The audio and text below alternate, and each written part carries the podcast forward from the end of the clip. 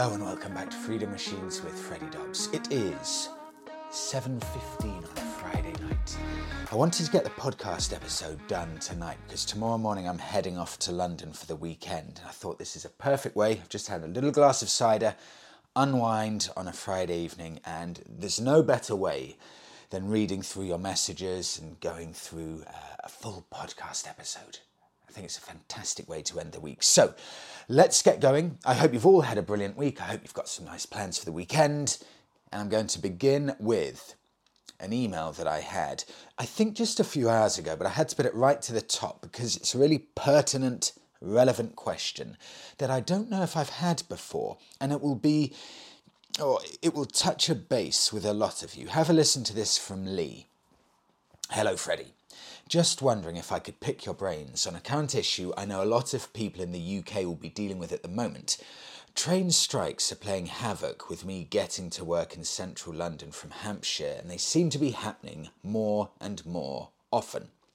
I need to get to the office every day, so I've been looking at getting a suitable bike for the job. This would involve motorway and inner city riding. Now, my train season ticket is four and a half thousand pounds, so if I don't renew it in February, this would be my budget for a bike to travel to work and back on. My thinking is, I don't need a big bike as there are so many speed cameras, just something that can make ground when I need to and will allow me into London with regards to the ULEZ zone. I'm fussy and I'm not into the looks of adventure bikes, but was thinking about the Scram 411 with a screen added for a bit of extra protection. Ideally, something with a few modern creature comforts such as ABS would be brilliant. Any suggestions would be amazing. Kind regards, Lee. Lee, this is amazing. When I read that, I was just nodding along to you because I remember when I had my uh, my first office job in London, I thought God, I don't like the idea of getting on a, a, train every day. In fact, that's a lie. I did it for one week, getting on a train from Kingston in southwest London into Hammersmith. And on my first day, I am not joking, I had to wait for three separate trains just to get on uh, one of the, the changing stations because there were about eight people deep. And I thought, I cannot do this every day. I cannot have the stress of commuting and having to push through people every day just to get to work. By the time I was at work, I was a nervous wreck. And as you very rightly mentioned, Lee, and for any non Brits here who don't know, everything is a complete mess at the moment. Strikes going on all over the place, whether it's the NHS or train drivers or the postal service, everyone's striking. I'm going into London tomorrow, and of course, there are no trains, so I'm having to drive into London. And there'll be a lot of people in this situation. And just like Lee, there'll be a lot of people paying a lot of money. Four and a half thousand pounds for a season ticket where some of the days there won't even be any trains running because there'll be strikes. So, what do you do in this situation? Well, it's incredibly tempting to look at motorbikes because four and a half thousand pounds is a seriously good budget for a motorbike. So just not paying for that season ticket means you can buy a motorbike. It's as simple as that. Instead of going to the train station and buying a season ticket for four and a half thousand pounds, where you don't have any anything physical, there's nothing exciting there at all. You're not going to be losing sleep. my gosh, my season ticket, I can buy it tomorrow. No, there's no excitement there. But buying a motorbike for the exact same money, well, that blows my mind that it's so expensive to get a train ticket and you can just go out there and get a dream bike. Okay, I'm waffling. Lee has said he's looking at the Scram 411, and Lee, I think that is is an extremely good option. In fact, I don't know specifically if I could better it. That really is a very, very good idea. If I have a look here, let's check out the prices. Royal Enfield Scram 411. £4,599, brand new. I'd almost forgotten how good value that is, actually. if I go here, let me just see. You've got the Scram 411 at £4,500. Well, that's an excellent choice. One of the big reasons, Lee, I like this is because it's actually quite high, meaning that you're going to be able to see over a lot of the roofs of different cars. Something else I'd get in there don't discount a used Royal Enfield Interceptor 650cc engine. It's it's a more grunty, meaty engine. Not that you specifically need it for your requirements, but that's a lovely bike as well to consider and beautiful for going out trips at the weekend and thing like, things like that. And you can get that for four and a half grand now. Auto Trader, Facebook, maybe even 4,200, 4,100 pounds. On the other hand, again, another Royal Enfield, check out the Classic 350.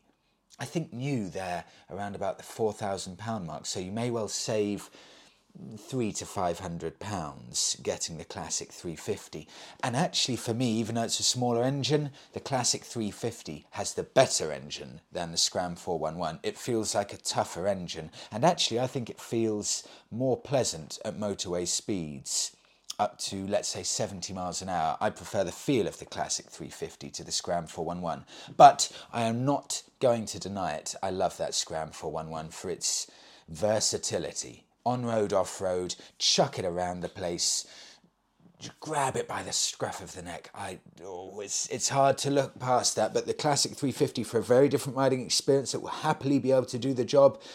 Very good too. The only thing is, you say you're commuting into central London.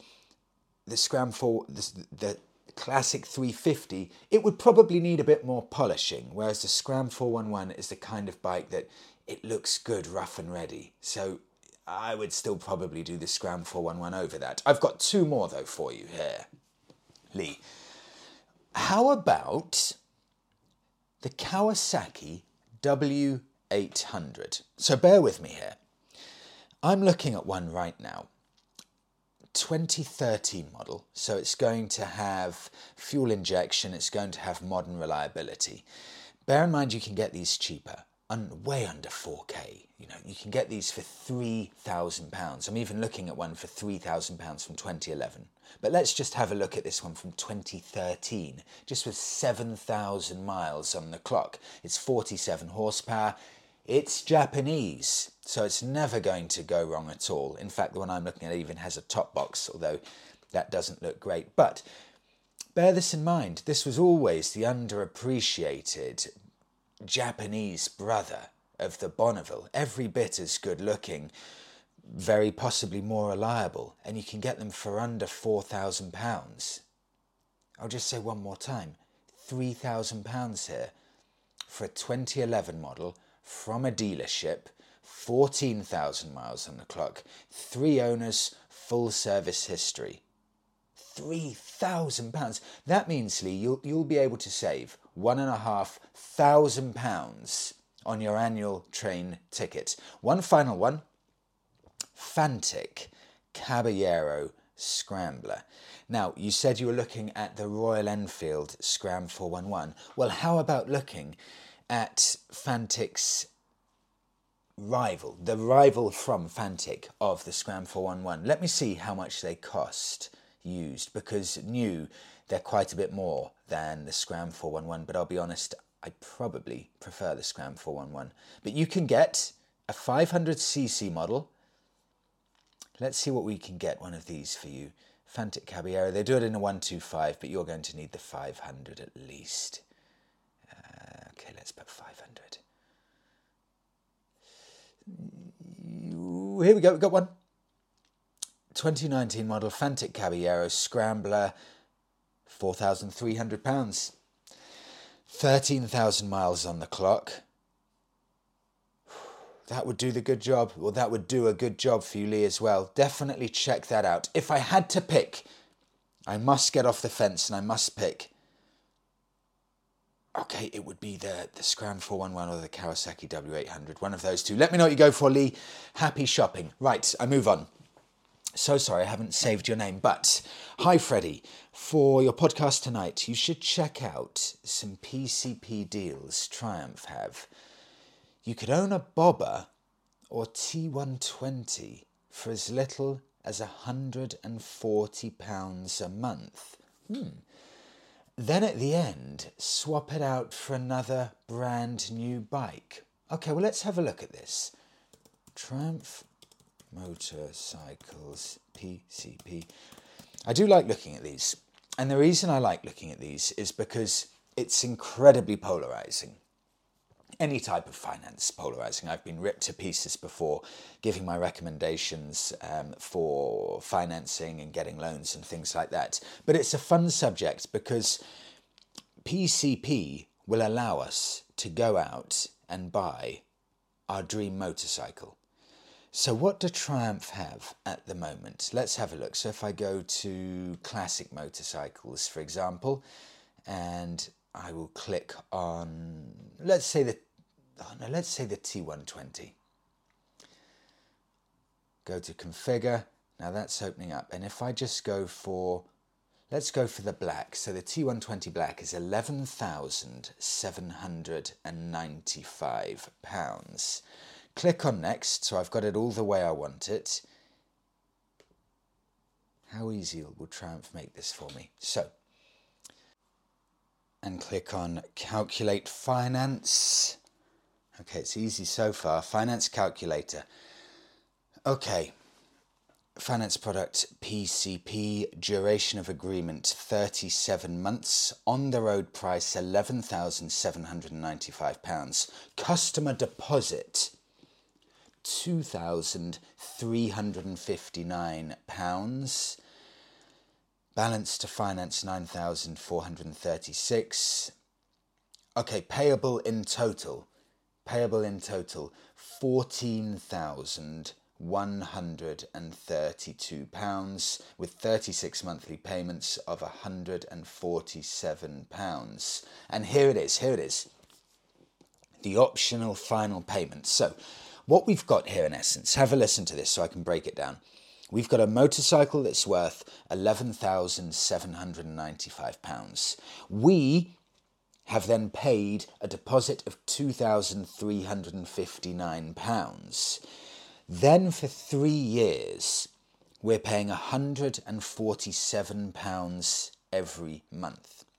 At the end of that three year term, we can then pay the remaining balance of £6,477 to purchase the bike and we own it in its entirety.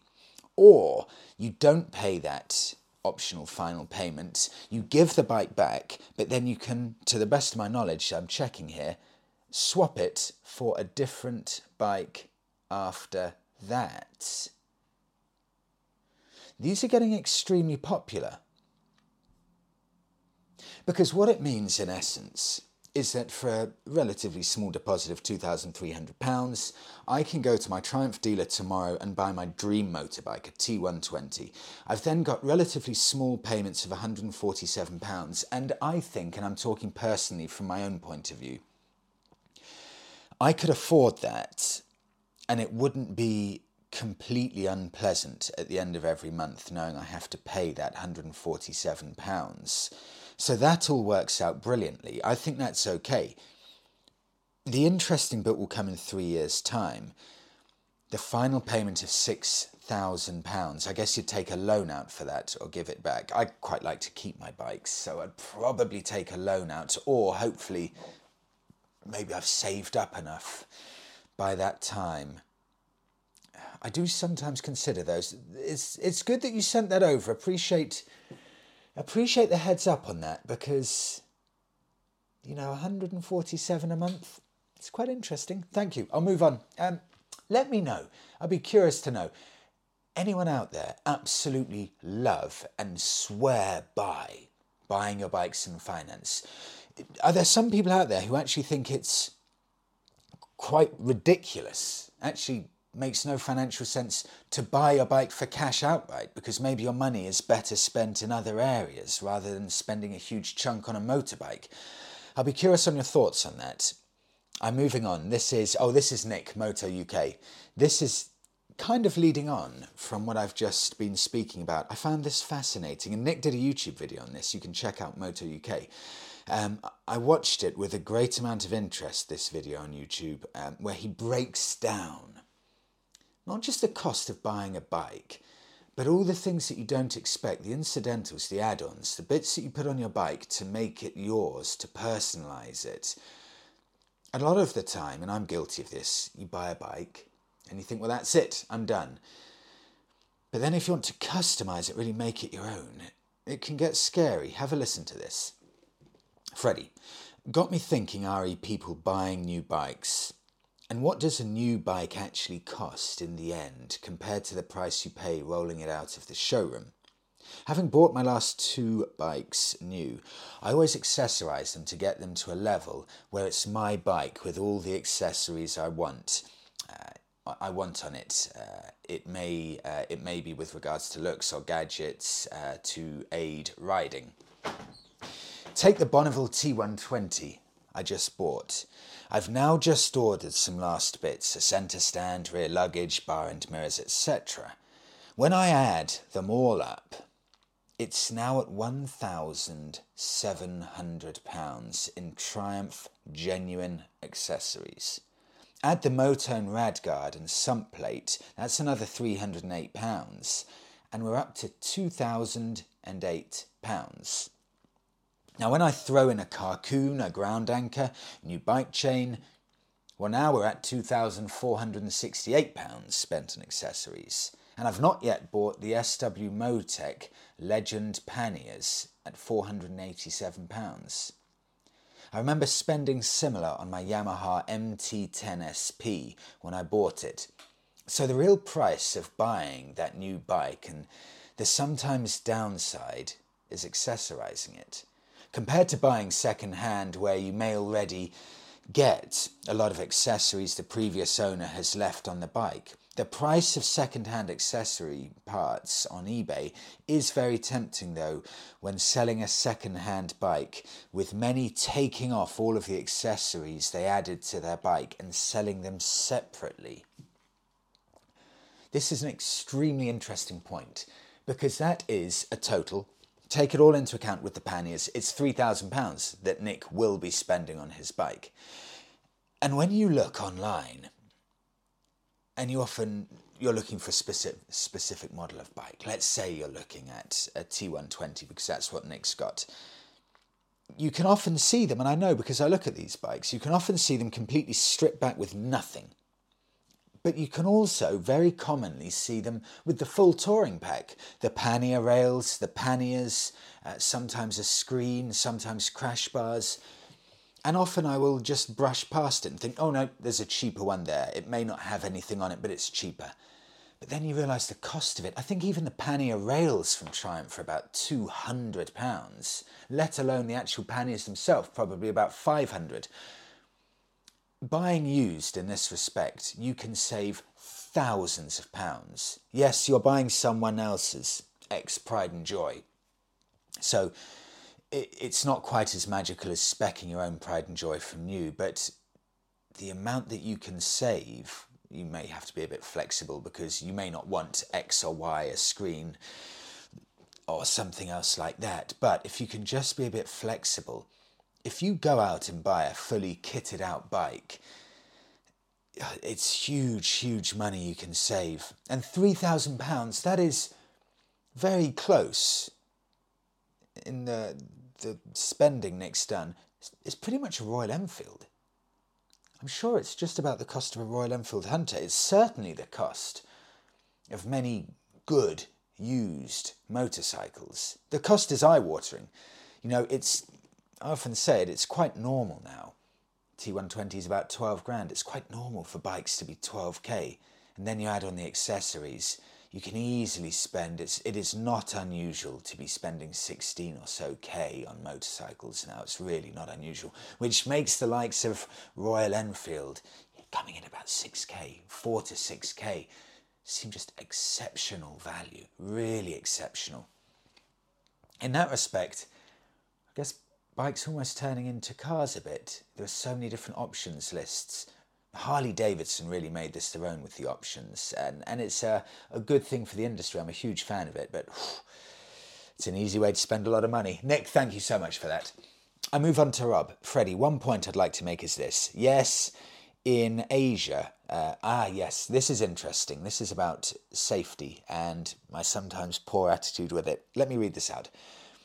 Freddie, one point. In fact, sorry, I've just missed the top sentence. Freddie, the matter of whether or not to kit up comes up often. One point I'd like to make is this. Yes, in Asian lands, there is a lax attitude towards protective gear, mostly down to cost, I assume. The fact is, though, these lands have an atrocious record of road safety, and a great many are seriously injured or die each year as a result. How many would still be here if they'd worn good gear? Also, the small bikes they tend to ride are obviously quite capable of causing injury. For example, in 1976, when I was 16 and riding home on my beloved Yamaha FS1E 50cc moped. I love it, I love it. I had a spill, resulting in a broken jaw, broken collarbone, three ribs, and, and most of my teeth smashed out. yeah, small bikes and low speeds can still hurt. Exclamation, exclamation. From Rob. Thank you for highlighting that, Rob. You are absolutely right you know, we're planning on going out, Monica and I, to, to Southeast Asia, maybe in about a month and a half or so. We usually go out to Bali, and we may even go to Goa, actually, this time in India. Definitely Bali, though. And I often watch on Instagram and things like that, see how it's looking, how busy places are getting, and it's very, very normal in areas of Bali, specifically an area called Canggu, real surfer area an area for expats. God, most people it looks like don't don't even wear helmets.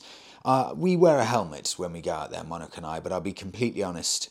It's t-shirt, flip-flops, and an open face helmet that I'm sure must have been dropped so many times. It's probably no better than wearing a cabbage on your head. But but no helmet wearing is not uncommon. In fact, actually, I remember going to the islands of Indonesia. You jump off, you're, you're on a boat, and you're going to this tiny little island. You get off the boat, and once you get off, beautiful white sandy beach, turquoise water, and there'll just be a few locals just just parked up next to mopeds, and they'll say, "Do you need a moped for a few days?" And and we jump off. You know, you have to actually walk through the water to get to the beach. It's that kind of boat, and these these islands just feel like they're on the edge of the earth. And you say, "Oh yes, please, I'd love a moped to explore the island because that's the only way to get around. You have to get a moped." And they they say you you negotiate a price. Let's say it's three pounds a day. You say, "Great, I'll take it for four days." And then they chuck you the keys after you've given them the money. And then I I remember saying, "What?" do I have a helmet? Is there any paperwork? Where do you want the bike? And like, oh no, just leave it here when you're done with it. Nothing. So you're riding around on a Honda that hasn't been serviced in about 12 years with no helmet at all, going around in a vest. And I can see, you know, I remember seeing a, a good four decently serious injuries of bikers in Indonesia, ne- never wearing gear. Uh, and I also remember seeing quite a few expats with just heavily bandaged up legs. You know, they'd clearly got into a scrape, never ridden before, and got into a scrape and just skin ripped off legs. God, it was it's a common sight. You're right, Rob, you are right.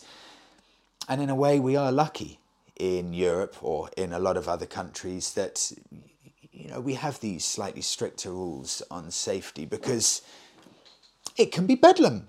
It can be bedlam. And you're right, it's a good thing to highlight. Small bikes can also be extremely dangerous. You can also on 125s, I'm sure you can go 60 miles an hour on them. I'm sure you can if I remember correctly. So it's a very fair point you make, Rob. Thank you for that. I continue. Freddie, you said that Ah, Freddie, you said that you'd never heard of lifetime warranty, and I hadn't either. I bought the Ninja 650 from a company called Wheels in Peterborough. They are a very friendly and knowledgeable group, but also offer this lifetime warranty. The lifetime warranty looks like this Wheels motorcycles offer a lifetime guarantee on all new and used motorcycles over 250cc purchased from ourselves with less than 30,000 miles or younger than 10 years at the time of purchase for all Kawasaki, Suzuki, Aprilia, Moto Guzzi, and Yamaha models for as long as you keep it. This was one of the persuading factors in the purchase. I hope that clears that one up for you. Many thanks, Sean. You know, Sean, I had to read this a couple of times. It's absolutely fascinating. So, and tell me if I'm wrong, and I'll read it out in next week's podcast. For, you buy a bike from Wheels Motorcycles, under 30,000 miles and under 10 years old, and for no extra cost, you have a lifetime warranty. So if anything untoward that's not standard wear and tear goes wrong with those bikes, they will be repaired for you for no cost at all, for as long as the bike is in your ownership. that's absolutely incredible. I've never heard anything like it. It's brilliant. Right, I will move on. Dear Freddie, I own a Continental GT650, the one with the chrome tank, and I absolutely love it. It may have only 47 horsepower, but it goes plenty fast enough for me and the way I like to ride.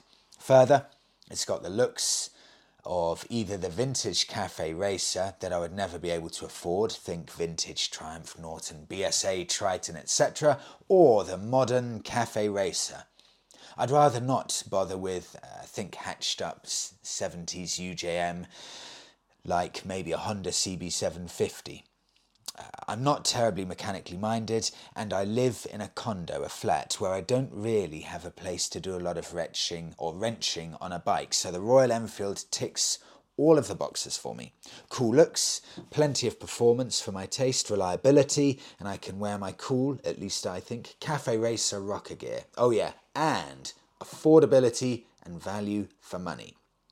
To me, Riding a motorcycle is about the enjoyment of getting out on a cool looking bike and enjoying the ride, and admittedly trying to look cool myself while doing it. I might add that pretty much every time I go out for a ride, whether it's just pootling around downtown San Diego or commuting to work, I get at least one comment and compliment from random strangers. I like the Continental so much that I'm strongly considering buying a classic 350 in a matching chrome based colour scheme, of course.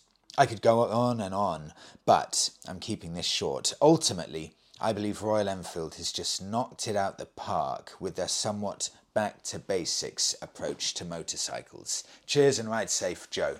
You know, Joe, just the thought of that San Diego and uh, Royal Enfield Continental. It's, it's a lovely mental image. I can also imagine how amazing that would look. A chrome Continental next to a Chrome Classic 350. These bikes, these Royal Enfields, I'm completely certain they will go down, I really believe it, as all time classic bikes. And you just have to look, I know I've said it before, but you just have to look at the Royal Enfield Bullets. You know, these are bikes that were dirt cheap. D- dirt cheap. Atrocious bikes, really, if you're looking at it from anything that you measure a bike being dynamism, performance, reliability, build quality the bullets atrocious. Yet they are going up in value rapidly here now in the UK because it just shows that what people want a lot of the time is a bit of character. I'm sure these bikes cannot have been any more than £3,000, let's say back in 2010.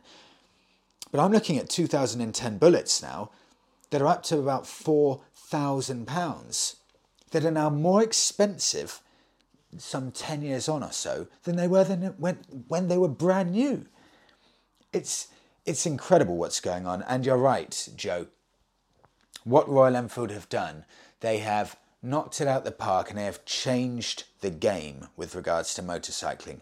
I'll try not go on about it too much because uh, I, I, I often sound like a Royal Enfield salesman, but what they've done for biking to a large extent, they've brought back so much of that soul, that simple character that largely has been missing. You see, this is what happens when I when I get going about Royal Enfield. But they brought back the character, the cool vibes that's been missing possibly for decades. Yes, we've got Triumph. Yes, we've got Harley Davidson.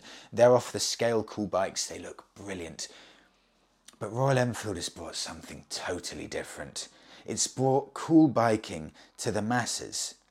It's, it's brought back exactly what biking used to be incredible value, cool transportation that we can all dream of owning.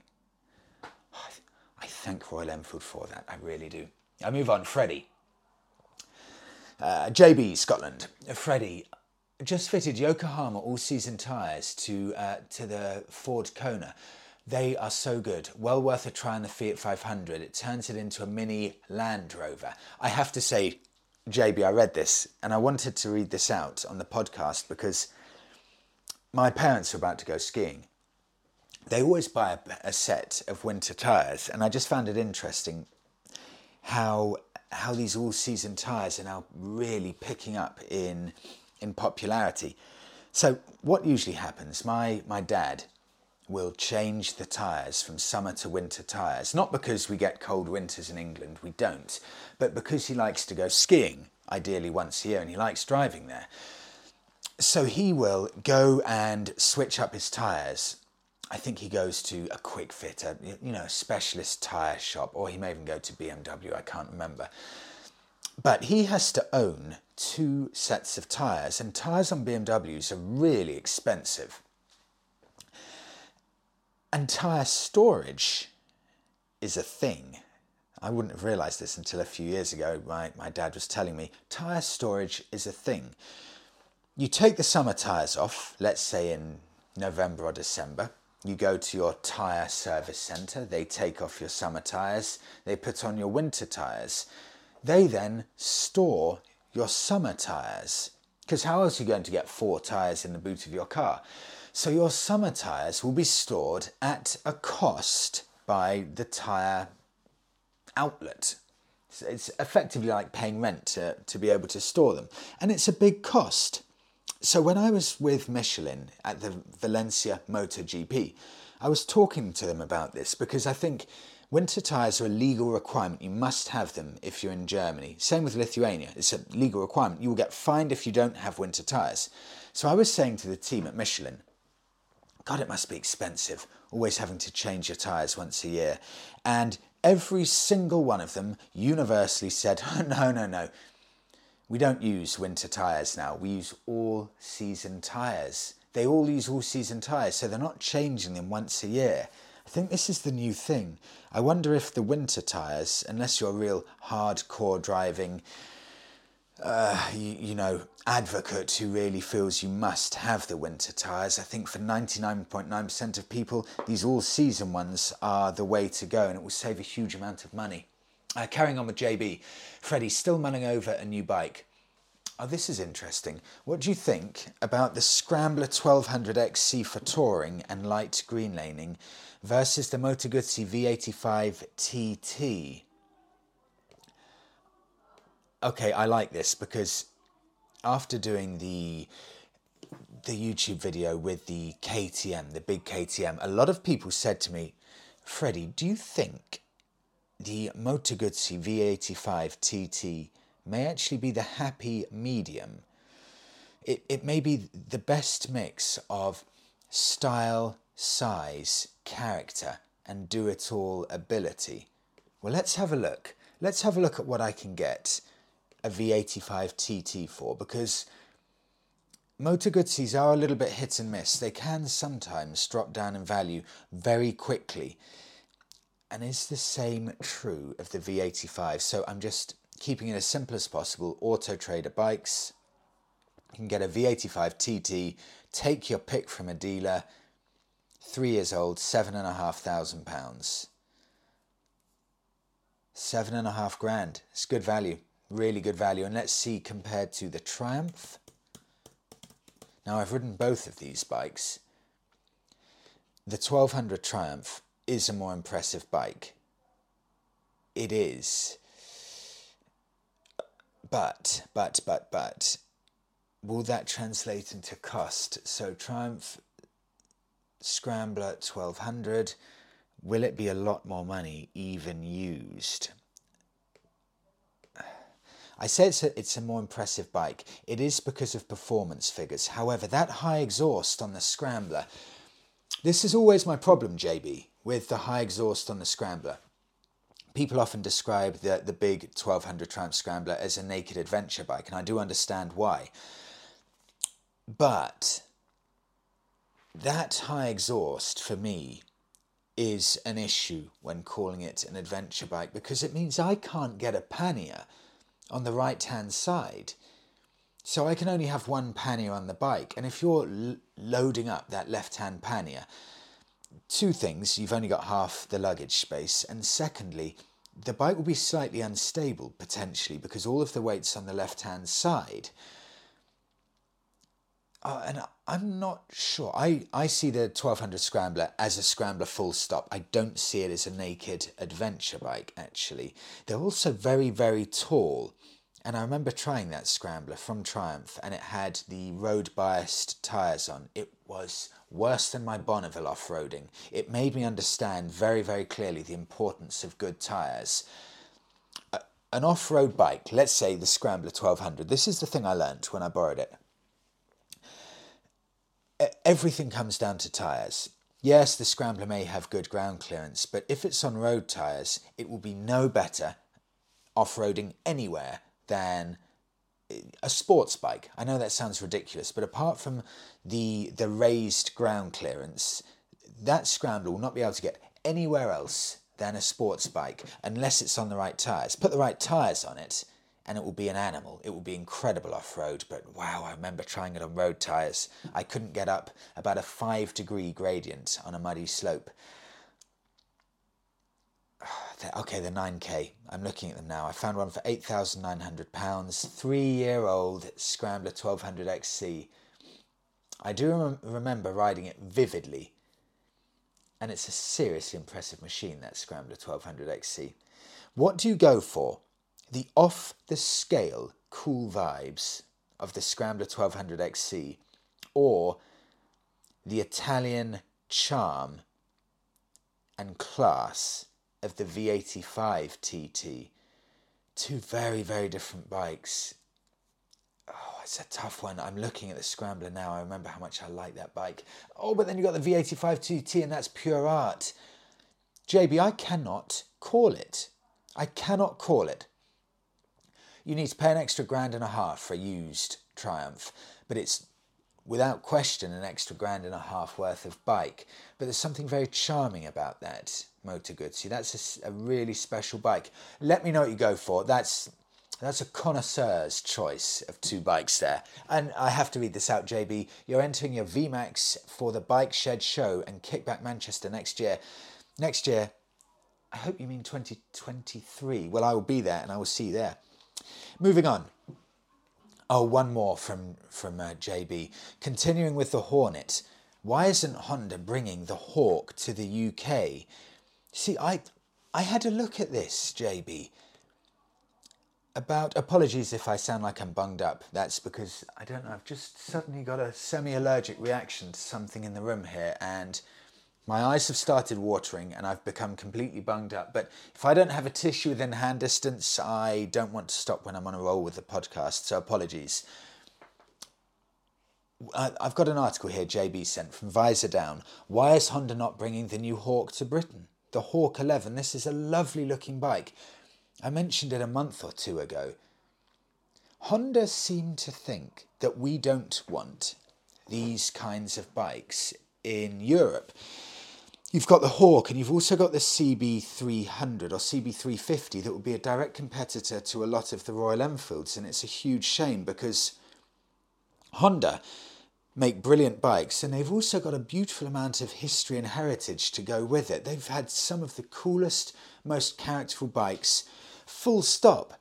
I'm just delighted now that in the UK we've got the Honda Cub, we've got the Honda Monkey Bike, and we've even got the Honda Dax coming back and I'd love to see some of the bigger ones um, coming back or this new Hawk coming out because it's just a really stylish looking cafe racer. I always say it's a shame that Honda dropped the CB1100 from, from European markets because that's a stunningly good bike. I don't know why it didn't sell because it's got everything needed.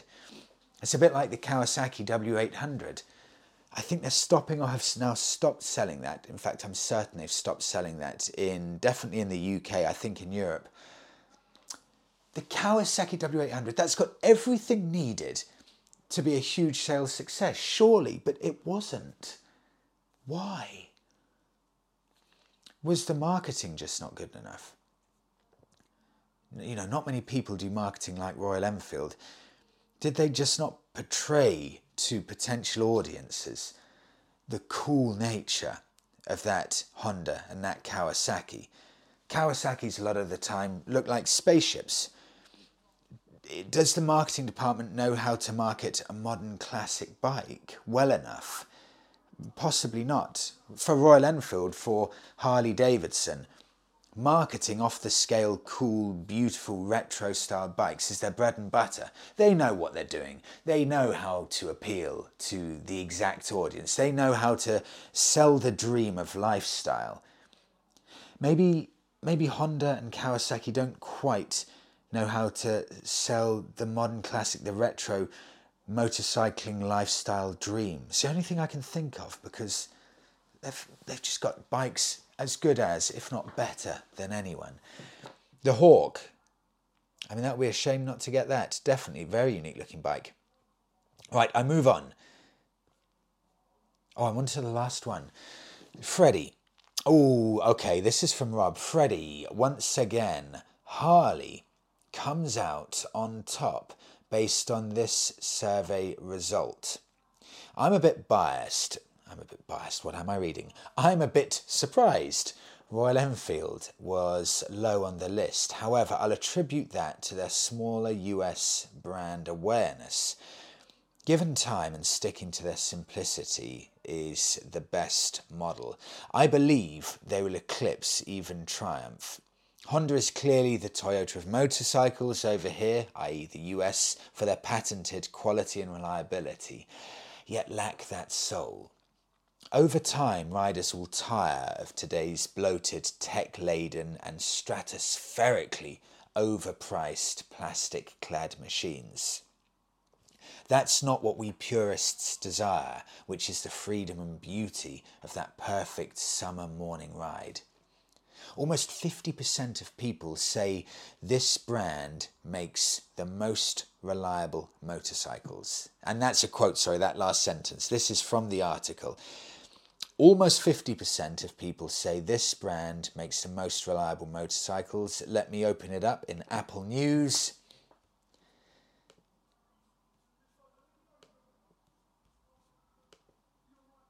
And don't die on me now, Apple News. There we go. Sorry, excuse me. Motor, okay, motorcycles come in. Ah, I've just seen it. Motorcycles come in all shapes and sizes, yada, yada, yada, yada. Which brand? This is for the US, everyone, bear in mind. This is US. Which brand makes the most reliable motorcycles? We asked 605 people located in the United States for their thoughts on the matter, and unlike in some of our past surveys that had far more polarized results, Nearly 50% of respondents agreed that a single motorcycle company offers the most reliable bikes. The winner is surprising, however, as real world experiences don't match perception when it comes to how reliable these motorcycles actually are. Who did the Americans vote, or which company did, did the Americans vote as the most reliable motorcycle brand? Harley Davidson. Harley Davidson has skyrocketed to the top of the list. It's absolutely fascinating. Harley Davidson scored 50% of all of the votes. 50%. To put that into some context, Kawasaki got 11% of the votes, Ducati 14%, Yamaha 14%, uh, Royal Enfield 2%, Triumph with 8%.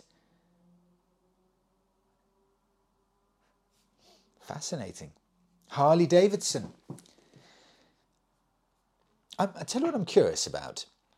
Let's just see if I get any uh, any interesting insight from this. Harley Davidson owners, I would be fascinated to know just two things: your your biggest ever repair bill for a Harley Davidson, your, your biggest single ever repair bill? And are there any people out there listening who own a very high mileage Harley Davidson? Because I don't see too many of them in the UK, but the US is very, very different.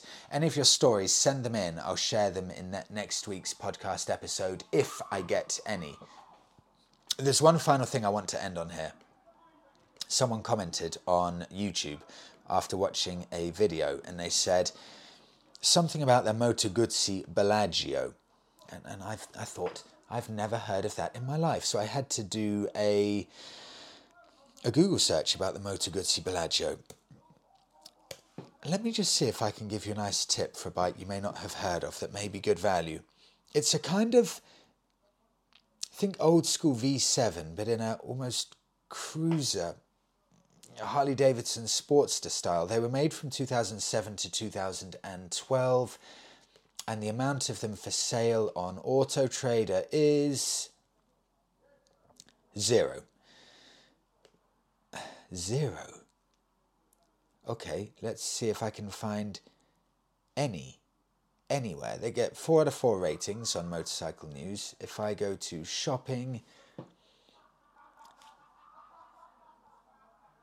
I don't think there's. I don't think there's one available. Incredible. Well, let me do one final check and I will end the podcast with this final check. I'll go onto eBay and I'll type Moto Guzzi Bellagio because this would be a lovely little tip off if there's one available in motorcycles and we've got none.